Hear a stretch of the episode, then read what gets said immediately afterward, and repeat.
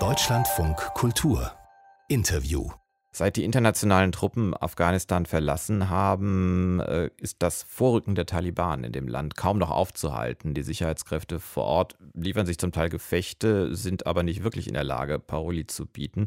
Und äh, selbst äh, sehr pessimistische Experten sagen, dass sie nicht erwartet hätten, dass das jetzt so schnell gehen würde. Bedrohlich ist das für alle Menschen in Afghanistan, besonders aber für Frauen und Mädchen. Die Independent Afghan Women Association setzt sich seit Jahren für sie ein und Mitbegründerin und Vorsitzende ist die seit über 40 Jahren in Deutschland lebende Laila Nur. Schönen guten Morgen, Frau Nur. Schönen guten Morgen. Ein ganz wichtiges Ziel Ihrer Einrichtung war ja von Anfang an immer äh, für Frauen und Mädchen Bildung zu ermöglichen, Schulbildung, äh, wenn das möglich ist. Was haben Sie in den ganzen Jahren denn erreicht?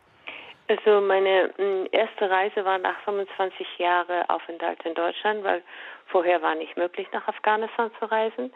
Ähm, und nach dem 11. September, als ich da war, wir haben äh, mit der ersten Schule angefangen. Das waren für 500 Mädchen und Jungs.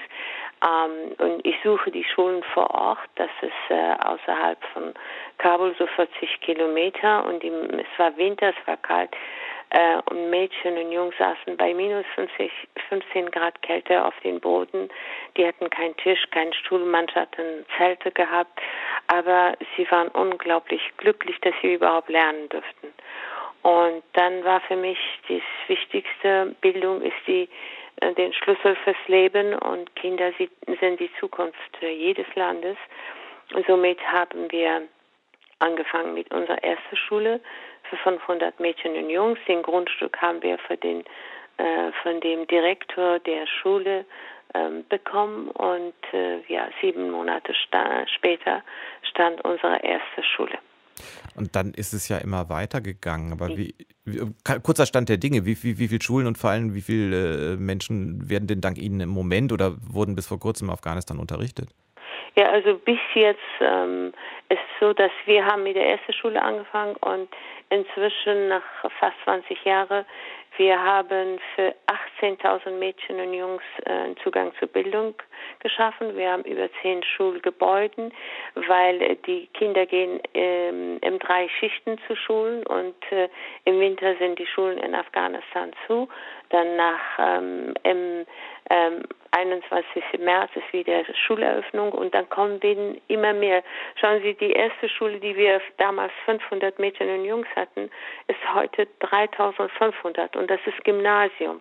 Und so ist es gewachsen. Ich suche die Schulen vor Ort, nicht da, wo Kabul, wo jeder geht und Schule baut, sondern ich suche vor Ort da, wo kein, wo niemand sich um diese Kinder kümmert, wo sie zu Fuß ähm, stundenlang kommen, aber Hauptsache sie möchten lernen. Und inzwischen haben wir fünf Gymnasium und äh, wie gesagt äh, ähm, über 18.000 Mädchen und Jungs studieren, also gehen zu Schulen mhm. und Tausende von unseren Sch ähm, äh, Schüler, die absolviert haben, sind zur Uni gegangen. Einige haben nach dem Abi-Abschluss äh, äh, kamen wieder als Lehrerin und haben in den Schulen unterrichtet oder unter, äh, unterrichten sie immer noch.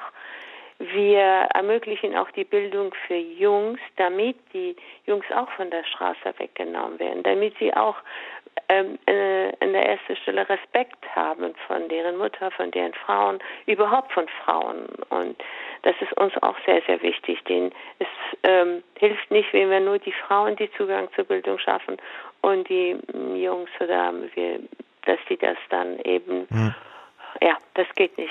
Beide müssen parallel nebeneinander laufen. Spüren denn diese Schulen, die Sie eingerichtet haben, spüren Ihre Partnerinnen und Partner vor Ort jetzt schon eine Veränderung wenige Wochen nach dem Abzug der internationalen Truppen? Ja, natürlich. Äh, die Tragik war, dass äh, vor um, fast drei Monaten ähm, den Angriff der Taliban auf diese Mädchenschule, wo sie fast 80 junge Unschuldige ähm, Mädchen in, in eine Schule umgebracht haben und über 100 Verletzte. Da haben natürlich auch viele Eltern Angst gehabt, ihre Kinder zur Schule zu schicken. Aber trotzdem, die unter, diese unserer, unserer Unterricht läuft. Wir sind ständig, ich bin ständig im Kontakt äh, mit Afghanistan. Ich bekomme die Nachrichten. Unser Verein, wir haben jetzt angefangen Ende Mai mit einer neuen Schule und ich habe mir so gewünscht, dass ich zur Einweihung der Schule nach Afghanistan gehen kann. Bis, also gestern haben wir noch einmal mit unserer Mitarbeiter in Afghanistan telefoniert und bis jetzt können wir nur mm, von Glück reden, dass es noch nicht unsere Schulen angegriffen sind. Aber äh, der, die Angst ist sehr groß und wir sind unglaublich unruhig, weil wir nicht wissen, ob es so bleibt.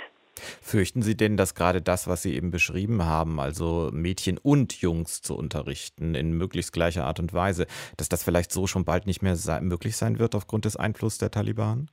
Wir haben so äh, Mädchen und Jungs, wenn ich sage, es bedeutet nicht, dass die miteinander, nebeneinander, wie es schon in 50er Jahren in Afghanistan war, Unterricht bekommen.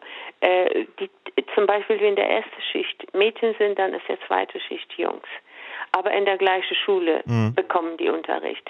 Wenn die klein sind, bis zweite oder dritte Klasse, können die auch gemischt in der gleichen Zeit Unterricht bekommen. Aber im Weltbild der Taliban ist das ja schon viel zu liberal. Im Weltbild der Taliban wahrscheinlich Mädchen gar nicht, aber wenn dann. Nein, nein, aber noch gehen die Mädchen zur Schule, ja. noch gehen sie, aber getrennt. Mhm. Das haben wir aber von Anfang an gemacht, weil wissen Sie, äh, es ist ein islamisches Land nach so viel Krieg und wir wussten, dass die Taliban immer noch da sind. Aus dem Grund und, und äh, haben wir schon, ähm, wir haben Bildung für beide ermöglicht, aber getrennt. Es wird ja in Deutschland, äh, das ist glaube ich nicht sehr aussichtsreich, aber in Deutschland ein bisschen darüber diskutiert, doch wieder die Bundeswehr nach Afghanistan äh, zu schicken. Der CDU-Außenpolitiker Norbert Röttgen hat das vorgeschlagen, alle anderen lehnen es eigentlich ab. Aber angesichts dessen, was Sie gerade sehen, wir sehen es ja alle, man kann auf der Landkarte fast zugucken, wie viele Gebiete von den Taliban erobert werden. Würden Sie sagen, das ist das, was eigentlich passieren muss? Das Ausland muss sich auch militärisch da wieder einmischen? Ich finde, äh es ist sehr traurig, dass Ausland uns so im Stich gelassen hat, wissen Sie. Ich habe die Entwicklung gesehen. Ich, man hat die Menschen wieder Hoffnung gegeben. Ähm, ich habe den ganzen Prozess mitgemacht, weil ich fliege, äh, ich bin jedes Jahr nach Afghanistan geflogen. Die erste Zeit waren alle verschleiert und das Land war wie ein Geisterstadt. Ich habe die Entwicklung gesehen, dass die ähm, Schulen wieder eröffnet wurden, die Unis, die äh, Frauen durften wieder arbeiten. Äh, sie waren im Parlament, sie waren als äh, Businessfrauen überall. Äh, ähm, und äh, man kann dann einfach ein Land nicht so im Nacht und Nebel im Stich lassen, zumal die genau wussten, was uns erwartet. Und jeder wusste von dem Vertrag der Trump-Regierung mit den Taliban. Sie haben, Trump hat auch afghanische Regierung gezwungen, 5000 äh, Taliban-Gefangene freizulassen. Ich meine, Taliban sind schlimm genug, aber noch Gefangene. Und seitdem ist schon, die Unruhe hat schon nicht jetzt angefangen, sondern es war vorauszusehen. Und deswegen ist es unendlich äh, schmerzhaft für uns zu sehen, dass die Welt uns einfach im Stich gelassen hat. Und das, was aufgebaut wurde, da die Hoffnung, die man den Menschen gegeben hat, es ist jetzt einfach, ähm, ja, Sie sehen ja selbst, was da los ist. Leider nur von der Independent Afghan Women Association im Deutschlandfunk Kultur. Frau Nur, danke für das Gespräch. Ich danke Ihnen.